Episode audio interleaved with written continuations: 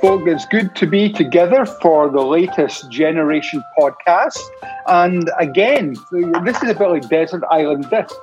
Not many people appear twice, but in the space of a few months, we have a repeat guest. And the repeat guest is my friend. Reveal yourself, tell the public who you are. Well, David, I think the last time I checked, I was Andy Bannister. So I think that's I think that's who I am. And I guess I committed such horrendous errors last time I was on the show. You had to get me back to see if I could uh, improve on them. Not at all. You were so fun and entertaining and eloquent that we could not ignore you. Ha ha! Flattery will get you. Well, we'll see how far. Okay, great. Well, one of the reasons uh, Andy wears lots and lots of hats, and one of them is he's the uh, director of Solas, which, as everybody knows, is uh, for public engagement, public square debate, apologetics. He's got lots of other interests, and he is Dr. Andy Bannister, and his PhD, it's a real one, is in Islamic studies. So, um, most of you will know that we are in the middle or a, a significant way through the Islamic feast of Ramadan. And we're going to begin a conversation about uh, Ramadan, and we'll maybe move into talking about wider issues regarding Islam. Andy, could you just explain to our listeners what Ramadan is? Yeah, that's a great question, David. So, the kind of, uh, in a nutshell, the answer is that Islam is a religion based very much on on practice, more more more so than belief. And there are five practices that define the life of the religiously faithful Muslim. Uh, there's the Shahada, that's the the the, the, uh, the, confession of faith they make when they become a Muslim. You say that you believe there is one God and Muhammad is his prophet. Um, then there's the uh, attempt to pray five times a day. So prayer is a big part of uh, Muslim life. And then the third uh, pillar of Islam, the third practice that Muslims will try and carry out, is uh, fasting during Ramadan. And so during the month of Ramadan, uh, Muslims will try to uh, abstain from food, and if they're taking it very seriously, also from drink, and also from tobacco and from from sex between the hours of sun up and uh, and sundown. And they believe that in so doing, uh, they're not just merely carrying out the, the command of, uh, of Muhammad, they are also, there's a kind of spiritual blessing uh, to be gained through that. So it's a third of the kind of five pillars. Uh, of Islam. The other two, just for completion, are uh, the attempt to go on pilgrimage to Mecca at some point during their life, and then to give a percentage of their their income away to the poor. but yeah, Ramadan, right there, is one of the key practices that define life for a faithful Muslim. Okay, so for your average Muslim living in Glasgow, Edinburgh, Dundee, Aberdeen, whatever, what what would the day look like? Well, it's interesting actually that things have changed as immigration has spread uh, Islam out around the world because traditionally, what it looked like is that uh, from the moment that it was light enough that you could tell the difference between a black piece of thread and a white piece of thread, that marked the start of the day, you would abstain, as I say, from food and drink, uh, from sex and from tobacco until it got dark enough that you could no longer tell the difference uh, between those two bits of thread. Now, of course, with Muslims in different time zones, it tends to be more centralized and the hours are more standardized. And so, for a Muslim living in you know, Glasgow, Edinburgh, London, uh, wherever, if they're faithful and they're practicing, then from yeah, sort of set time in the morning, uh, they'll try and abstain from those things. They'll try and perhaps be a bit more faithful in their prayers and so on and so forth. And then they'll end the day, particularly if they're living in a, in a family setting, uh, with a big meal at the end of the day, and then at the end of Ramadan, actually a big a big feast to celebrate the uh, the end of it. Um, so yeah, so for Muslims right now, particularly in, in, in countries where it's warmer, whether or not you define Scotland as warmer is a, is a question we could debate. Um, you know, Ramadan can be quite tough actually, um, because if you're living in a sort of country where the hours of daylight are longer and it's and it's hot and so forth, it's uh, it's more difficult. You know, if you're living at the North Pole, not so hard. Okay, so you'd have a fairly substantial breakfast before the sun rose in the morning, and you'd have to wait. Would there be prayers? Would you attend mosque more than uh, than usual? Yes, definitely. Um, and again, a lot of this, it's very hard, uh, David, because a lot depends on the Muslim in question. It's very easy to say, you know, Muslims sure. will do this. Some will, some won't. I mean, I'm at the laxer end of the scale. Uh, you know, my, my wife had a, a, colleague some years ago who was married to a Muslim, very, very uh, more liberal end. Uh, his one concession, his one concession to Ramadan is he would give up bacon sandwiches for Ramadan. Um, so that's at the extreme end of the scale. At the other end, yeah, you have Muslims who will literally go to mosque every day and uh, and pray, do the more additional, uh, do more of the additional praying, try and spend time together with other Muslims, become a lot more religiously devout uh, during this month. And then you've got a whole batch in the in the middle as uh, as well. The Muslim community really is very very diverse, um, but most Muslims I know will at least try and become to some degree religiously uh, more engaged uh, and more practicing during the month of Ramadan. Yeah, I think you know folk don't appreciate that Islam is not monolithic. That whilst it's not parallel to Christianity, there are certain similarities. So, for example, a Christian, in the broadest sense of term, view of Christmas uh, would be from you know attending service church on, on Sunday or Christmas Day rather um, to really just a mere token observation of a, a, Christmas card with an angel on it and everything in between. I guess yeah. in Islam it would be exactly the same. Very much the same. And perhaps uh, another analogy around Ramadan, David, I found helpful is to think about Lent. You know, so in some Christian traditions, you know, there still is that tradition that during Lent you you give things up, you live more simply, um, perhaps you pray a lot more, you you prepare yourself to head into that season. You know, Good Friday is more of a somber occasion because you're commemorating Jesus' death, and then Easter Sunday is the big celebration. So particularly perhaps in more liturgical uh, traditions, particularly perhaps in perhaps the Eastern Church, um, there's still more of that sense of, of, of, Lent is that period of, of simplifying, even if you don't fast for the full 40 days. So, so Lent and Easter might be an analogy. And the other thing I found interesting over the years is actually I always find it fascinating to reflect on the fact that fasting is something, perhaps particularly in the evangelical church, we've forgotten. Um, and I've, you know, one of the things I've appreciated about my Muslim friendships with Muslims over the years is while I do not believe Islam is true, it could still be a wake up call to remind us that as Christians, we can sometimes be tempted, you know, to get a little bit lax uh, about things. So the Bible does commend fasting. The early church practiced fasting. Uh, in the Western church, I think we've become a, perhaps a little bit more hedonistic and uh, and perhaps sort of lost touch with some of those traditional spiritual disciplines. And every year around Ramadan, that reminds me, like, mm, that's interesting. I wonder whether whether even though they don't know Jesus, our Muslim friends have still been rem- reminding us of something that we should perhaps uh, we have perhaps forgotten. Uh, sure, but again, would you not agree that the principles behind a Christian theology of fasting or practice of fasting is very different to an Islamic? The Islamic would be basically to build up merit, to score points, whereas a Christian philosophy of fasting would be very different, would perhaps even be the exact opposite.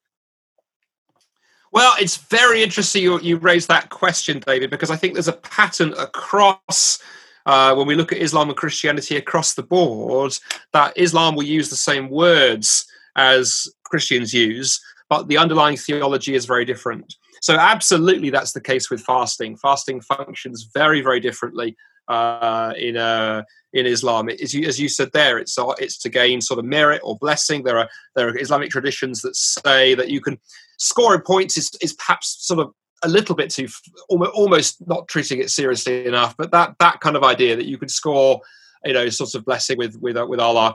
Whereas for christianity it tends to be more i think about about trying to reflect perhaps on our relationship with god more if we perhaps pray more intensely. If there's something we're very concerned about we're praying uh, we might add fasting into the mix but that that use of different words to mean different things goes across the board, right the way down from God. You know, the word God is used in both religions, but it means something very different to Muslims to, to, Christians, right the way down. So yeah, whenever we're engaging with our Muslim friends, if we hear them using using a word that we think we know, it's always worth asking our Muslim friends, what do you mean by that word?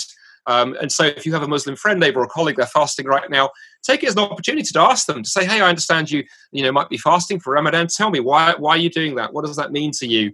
And uh, that may well open up opportunities for you to share how, as a Christian, your understanding is different. And uh, yeah. yeah, if you have Muslim friends, ask them why they're doing it. Yeah, and uh, you know, I've found that Muslims are very happy to explain their faith. In fact, they are delighted when someone from a Christian tradition basically shows a semblance of interest in spirituality. Yeah, and uh, you know, and, and, Ramadan opens all kinds of doors. I remember, I think it was uh, it was either last year or the year before.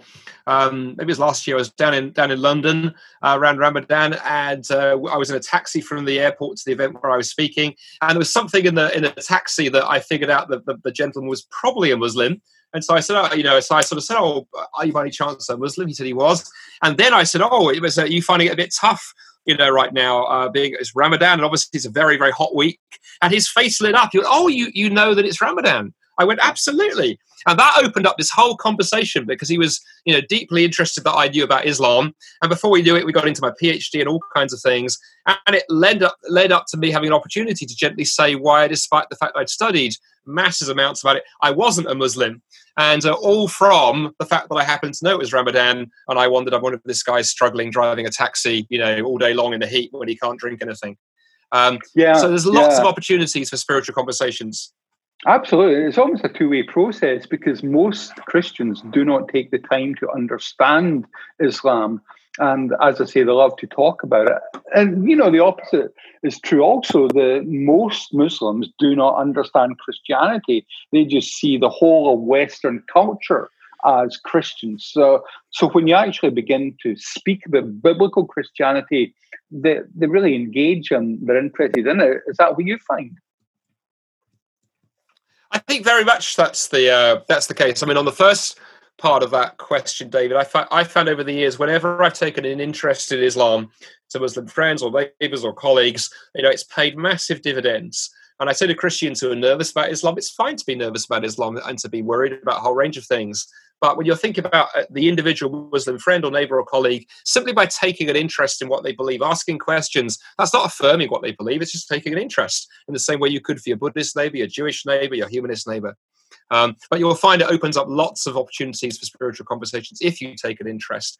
And then I think for all the Muslims, you're dead right. Most Muslims have not met a Christian. Uh, they haven't talked at length to a Christian. So they'll either have stereotypical ideas they picked up secondhand or at the mosque, or worse still from uh, from social media, or they'll have no ideas at all whatsoever. And I remember a, a friend of mine down south a couple of years ago plucked up the courage to invite a Muslim colleague from from work. He, they know, they, he'd known him for about ten years to, to dinner, and they had an amazing evening with him and his wife, and, and really actually quite in-depth conversation about Jesus at the end. But my my friend said he was really struck by at the end of the meal. His Muslim colleague said to him, he said, I have so enjoyed this evening. He said, You know, my wife and I have lived in the UK for, for almost 30 years. This is the first time we've ever been inside a Christian home.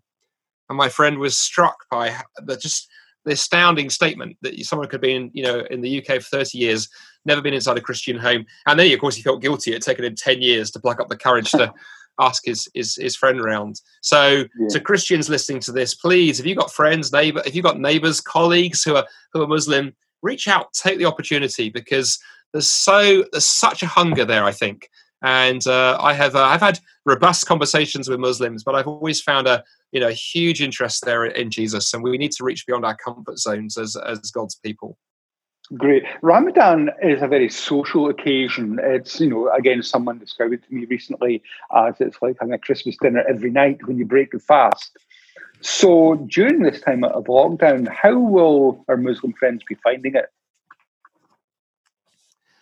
Yeah, just an interesting question. I haven't um, I haven't directly asked any of my Muslim contacts that uh, that question, but um, but yeah, I think I think it's going to be it's going to be a challenge in the same way that it would be if lockdown happened over Christmas uh, for us. The Muslim community as well. I, I, say one of the other things I'm always struck by with the Muslim community is they do community very well. Sometimes in our churches we don't always do community as well. And I've had many friends who are who were Muslims who are now Christians who say one of the struggles when they become Christians often is the fact that you know they had this really close knit community and they, they became Christians and you know you meet together at church on Sunday, shake hands at the door, and don't see each other for a week.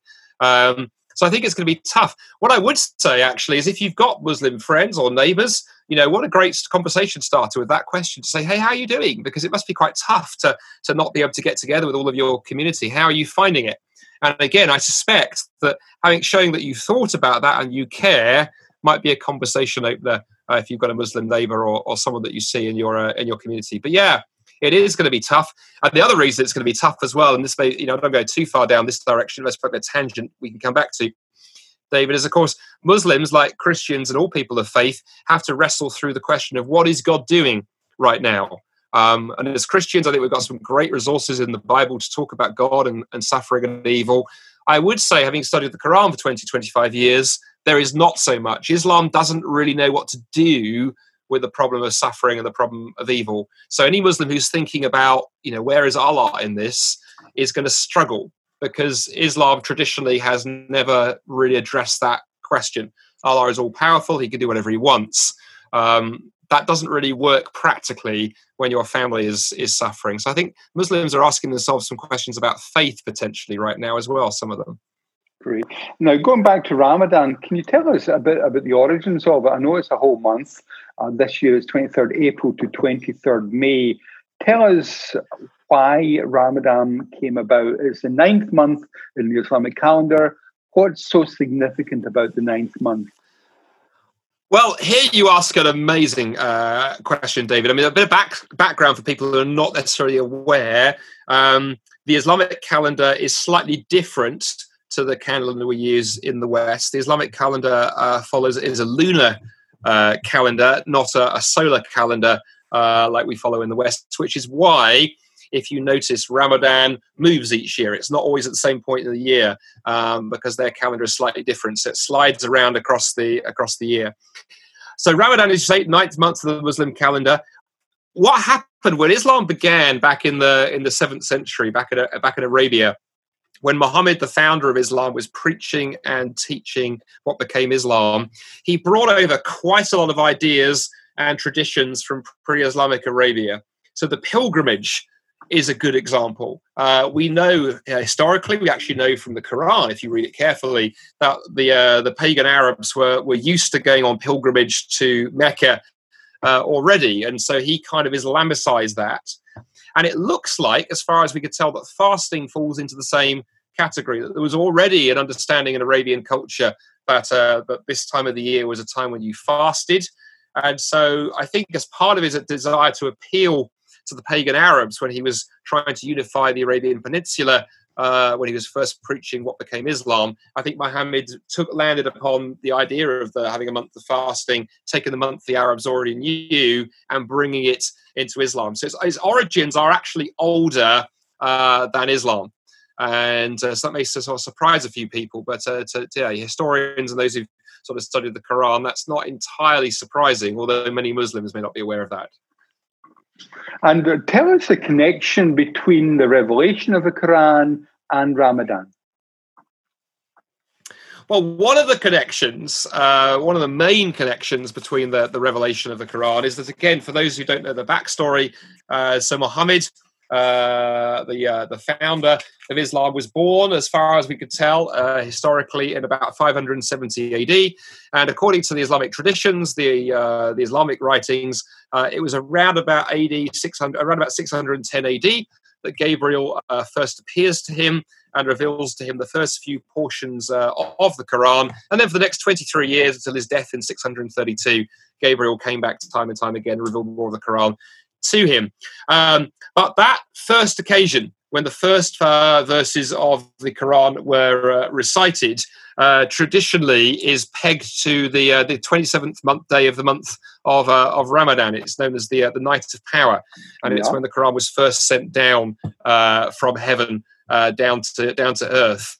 Um, and yeah. so it's considered to be a pretty auspicious night. Okay, can you unpack the Night of Power, which incidentally is Tuesday, 19th of May this year? What's the significance of that for Muslims? And what can yeah. we as Christians do to engage with them?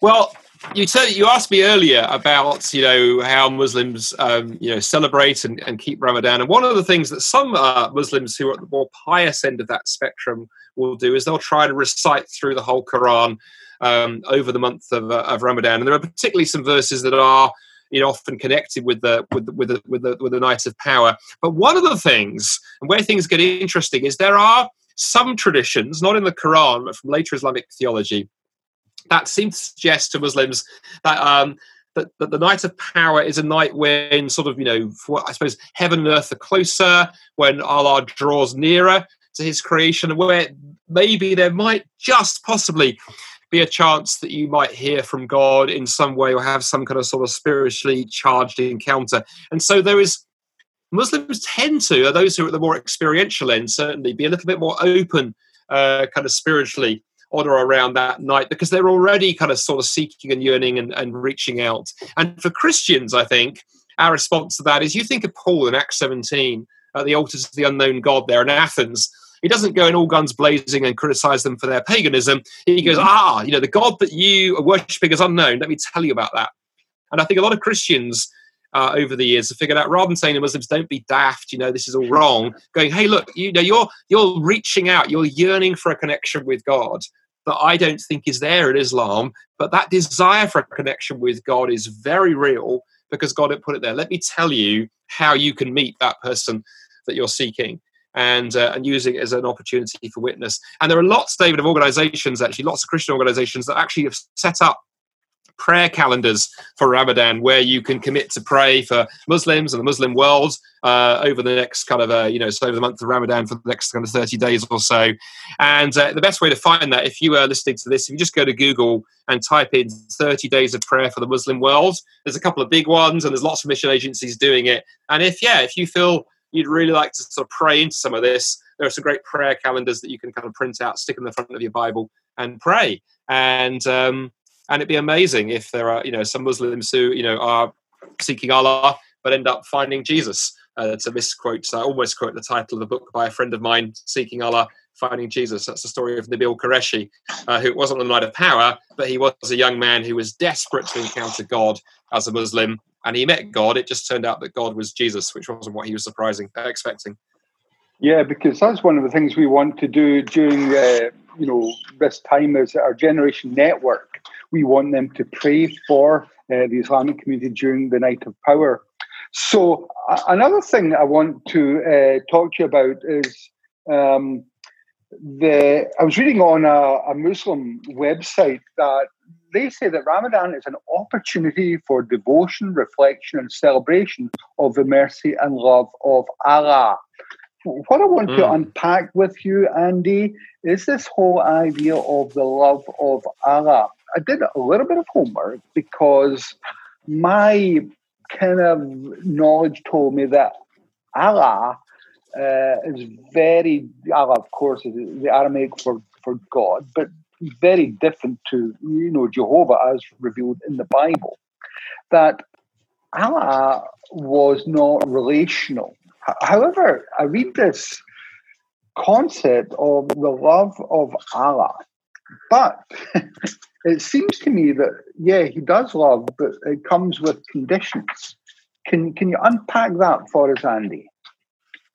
Yeah, and um, the simple answer is uh, that's absolutely correct, uh, David. I mean, what's interesting, you, you start with the Bible, of course. The idea of, of God being a God of love is something the Bible talks about hundreds of times, and perhaps most succinctly in First John four sixteen, where the Bible says God is love. And so for the Bible, God is love is not something God does so much as something God is.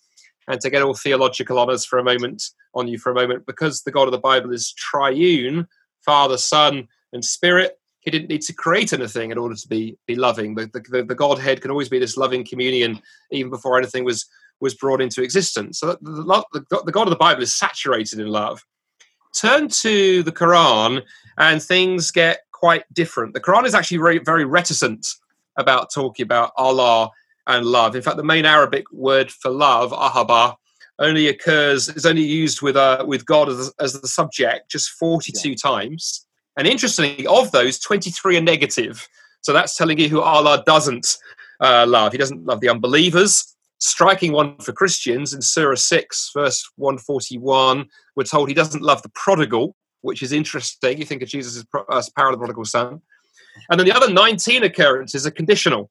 So you're told that, uh, you know, God loves the doers of good, or Surah 61, Allah loves those who fight in his way, and so on and, and so forth. The main thing you notice as a Christian reader of the Quran, there is absolutely nowhere where the Quran talks about an unconditional love for humanity. And in no fact, it's very well known. In other uh, words, yeah. Mm-hmm. No, exactly. And as there's a very well known Pakistani Muslim scholar, Daud Rahbar, uh, kind of wrote a, wrote a whole book looking at God's characteristics in Islam. And let me just read you what he said. He said, There is not a single verse in the Quran that speaks of God's unconditional love for mankind. The Quran does not say that God loves all men. Um, but you think of as for Christians, you know, John 3.16, for God so loved the world, or Romans 5, verse 8, God demonstrates his love for us while we are still sinners. Christ died for us. Um, that idea is, is missing. And in fact, Daud Rahbar goes on to say it's probably better not to use the word love. The word that is sometimes translated in English editions of the Quran as love, he thinks would be better translated as likes or approves of. God approves of this kind of behavior. God doesn't approve of this kind of behavior. Uh, you know, the, the idea of the love of God that you find in the Bible, uh, Muslim scholars, I think, don't think is there in the Quran, and I would I would agree with them. Yeah, because I read another quote that says, if you follow the Quran and the Sunnah, uh, Allah will love you. You know, you contrast that with the Bible. You know, it's why we are yet sinners that Christ died for us. Christ died for the ungodly. And, Absolutely. You know, as you say, John, in God so loving uh, the world. What about another, the, the attribute that we most, you know, often associate with Allah is mercy. He is the most merciful mm-hmm. one. Again, can you unpack uh, to our listeners what mercy means in Islam? Yeah, well, the interesting question is we need to be a little bit careful straight away. I talked earlier about the way that uh, the way that words are, uh, you know, are used differently uh, in the in Islam. And there's a verse in the uh, interesting. There is a verse in the Quran where it actually uh, warns you to be careful, or the most merciful one uh, will judge you and send you into hell, or words that effect. So it's interesting that the, the title, the merciful one, uh, used of Allah in the Quran, may not necessarily mean what we what we think it means. Is the first thing. Secondly, I want to say to people, there's a big difference between between mercy and love. Um, sometimes we we collapse those two things together, but they are quite different. I mean, a, a good analogy to, to demonstrate that would be where I live on the outskirts of Dundee, where we live in the countryside. We have fields backing onto the house. And occasionally, you know, small furry visitors will make their way into our garage. And uh, I used to sort of kill them at, the first time. I used to get you know mouse traps that, that dispatch them. But then the the, uh, the children and my wife protested, and we then got these humane mouse traps, uh, which are quite clever because you could trap the mouse, take it out in the field, release it, and then it can go back into the house the next night. It's like the Great Escape in reverse. Um, but by using these humane mouse traps, I'm showing mercy to the mouse. You know, I'm not killing it. I don't love the mouse. I don't want any kind of relationship with the thing. Um, in other words, I have been merciful. I have been the merciful one towards the, uh, the, the rodent, but I don't love it. So love is not the same as uh, as mercy. I think is a crucial idea. And then again, the, the third thing, David, just on this briefly, I think even the mercy that's seen in the Quran is largely is largely conditional. Is if you behave a certain way. I think that that quote used a moment ago. And if you keep Allah's commandments, then He may forgive you. He may show you mercy. But there's something problematic there because I think there's something inherently about the nature of forgiveness that forgiveness by its very nature is is free. And if I, you know, upset my wife in some way, if I hurt her, if I say something stupid or unkind, and I then say to her, "Look, honey, I've been, I'm so sorry I said that. Will you forgive me?" And she says to me, absolutely, Andy, I'll forgive you. You just need to take the garbage out for the next six weeks, clean the kitchen floor once a week, and buy me chocolates for the next month on Tuesdays. She hasn't forgiven me. That's an economic transaction. She's named her price and I'm paying it. Forgiveness, by its very nature, is, is free because the cost is borne by the one who's been offended. If she genuinely forgives me, she's the one who's having to bear the price for not reminding me of what I said. And it's the same in Christianity, of course. In the Bible, it's God who bears the, the, the cost, the, the price of our forgiveness through Jesus and the cross, because forgiveness is always free to the recipient and it's always costly for the one giving it. I, that pattern is missing uh, in the Quran, and I think there's there's something very significantly different. Therefore, yeah. Now, I know that during this lockdown, you have not been idle, and for the last few months, you've been working on a book. Can you tell us a little bit about this, and when can we expect to see the light of day? Yeah. So exactly. Um, I have been kind of busy during during lockdown. I've got no excuse not to not to write. I have a slightly notorious relationship with with deadlines. In fact, I I love the uh, line attributed to the to the late science fiction uh, comedy writer Douglas Adams uh, author of Hitchhiker's Guide to the Galaxy, who once said, he said, I love deadlines. I, uh, I love the whooshing sound they make as they go past. And um, unfortunately, I don't have that excuse right now. So now I'm writing hard. The book is going to be called The Muslims and Christians Worship the Same God. So this fits very well with what we've just been discussing. And um, it really grew out of the fact that I, I found I came across so many people, uh, both non-Christians and sadly, I think some Christians, assuming that uh, you know Yahweh, the God of the Bible, and Allah, the God of the Quran, are essentially the same. And all of my study of the Quran led me to quite different conclusion. Uh, so I think finally, rather than grumble about it, I thought the best thing to do is write a write a book. And the book's actually going to use the that as part of a much bigger question of you know do all, do all religions lead uh, lead to the same God? And then we're going to use Islam and Christianity as a test case. And at the heart of the book is a bit of what we were just talking about now with the question of love and mercy, of saying that you know when someone says they believe in God, it's not enough to go, oh, fantastic, I also believe in God. What you want to be asking is, tell me about the kind of God that you believe in.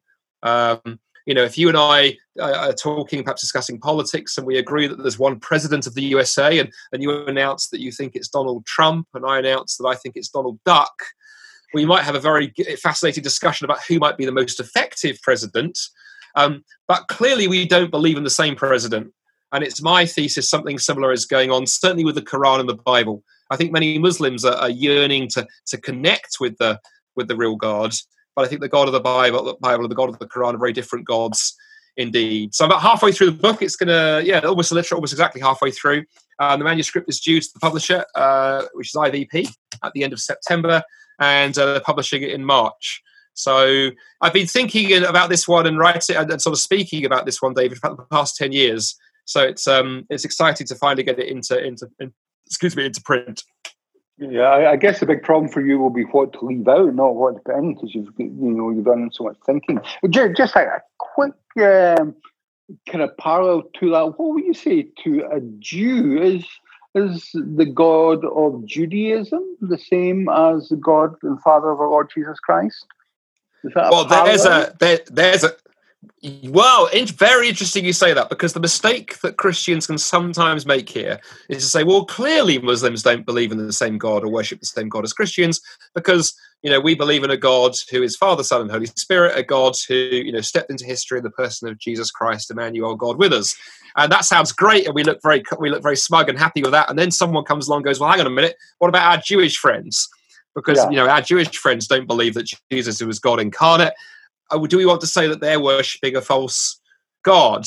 I don't think so. I don't. I don't think that's a that's a suitable answer. I think the Apostle Paul might have some things to say there. I think half the, the Old Testament might have some things to say there.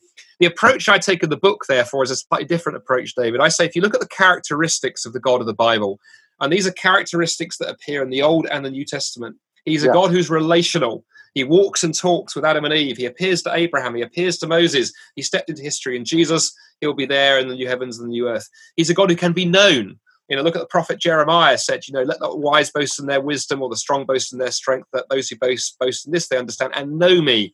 Um, he's a God who is holy. Uh, that's there on, on both Old and New Testament. He's a God who is love. We just talked about the theme of love, yes, expressed in Jesus, but also expressed on you know almost every page of the of the Old Testament. Go, look, read a book like Hosea and the tremendous love that God has uh, for His people, and then also He's a God who's suffered. He's a God who's moved by our by our, by our, by our condition. Really interesting if you compare the story of Noah in the Bible and the Quran. In the Bible, before God sends judgment on creation, you know, it said that God was grieved by what was going on. He was moved and grieved by the by the sin of humanity. And then after uh, the flood, he forms this covenant, this deep commitment with Noah, and then promises never to flood the earth again. Puts the rainbow in the sky.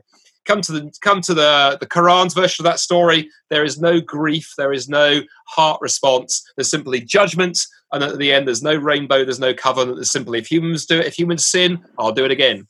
Um, very different views of God. But those five characteristics, David, relational, uh, knowable, love, suffering, and holiness, they, our Jewish friends would hold to those two because they are there in the Old Testament as well as the New.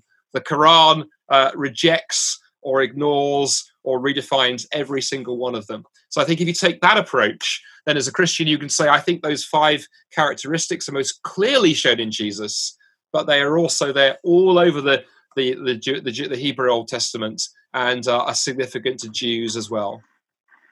Yeah, isn't it? Did I read somewhere that 75% of the material in the Quran covers the same material that parts of the Bible cover? Uh, is that proportion correct? Um, no, uh, funny enough, you've got you've got it the wrong way around. It's twenty five percent is and seventy five percent isn't. So you were the right number. Yeah, absolutely. Twenty five percent of the Quran is uh, material that has come in some shape or form, either the Old Testament or the New Testament, or from Jewish or Christian tradition. Um, the phrase that scholars use would be biblicist. It's biblicist material. I referred there to, to Noah, the story of Adam and Eve. Turns up there are 90 verses in the Quran about Jesus and so on. Didn't come. It didn't come direct. Muhammad didn't have access to the Bible. It came filtered through oral tradition and uh, oral storytelling. But yeah, twenty five percent has its roots in some form of Jewish or Christian background. That is fascinating, Andy. Uh, time is moving on, and we are moving to the end of our time together. So just to tell the listeners, if you want more of the stuff that you know Andy and I have been talking about today, just go, go onto YouTube and put into search Andy Bannister Islam, and there's a ton of material up there where Andy unpacks lots and lots of other material um, that you will find absolutely fascinating. Seeking Allah, finding Jesus. Uh, is another great resource about Islam. Mm. Anything else out there that folks should be reading or watching, Andy? Yeah, so those are those are great resources. The other uh, the other is a couple two resources I mentioned, David. If people go to the SOLAS website, uh, so SOLAS is the organisation I work for. That's SOLAS S O L A S hyphen CPC for Centre for Public Christianity.org, or just put SOLAS into Facebook. We have lots of uh, kind of videos and articles and pieces on our website some deal with the topics we've dealt with today, so people can go further. And then, one other book recommendation? You know, my heart at the end of the day for people listening to this is not that you would just, you know, fill your head up with more information, but that God a place on your heart a, desire, you know, to share your faith with any Muslims He brings across your path, and a desire to let's pray for the Muslim world. And the single best book I know, just on how you can share your faith with a Muslim, it's a really practical, down to earth book. You don't need to be any kind of theologian. It's it's written a very simple, straightforward level. It's called Reaching Muslims uh, a one stop guide for Christians. Reaching Muslims, a one stop guide for Christians. And it's by a friend of mine called Nick Chatrath, C H A T R A T H. Uh, you can find it on, on Amazon or wherever books are sold. Uh, Reaching Muslims, a one stop guide for Christians. Say, very, very practical. to help you understand a bit about where Muslims are coming from, but lots of just really good, down to earth advice about how to build friendships and share Jesus with any Muslims that God brings across your path. Andy, thank you so much for giving us your valuable time today. That has been a fascinating discussion, and I hope folk will corporately or individually just remember our Muslim friends, pray that they'll be followers of Jesus, that they will see the beauty of the Lord Jesus Christ, especially on the night of power, Tuesday, the 19th of May. Andy, thank you so much. David, you're welcome. It's been a, a privilege as always. Thanks for having me on.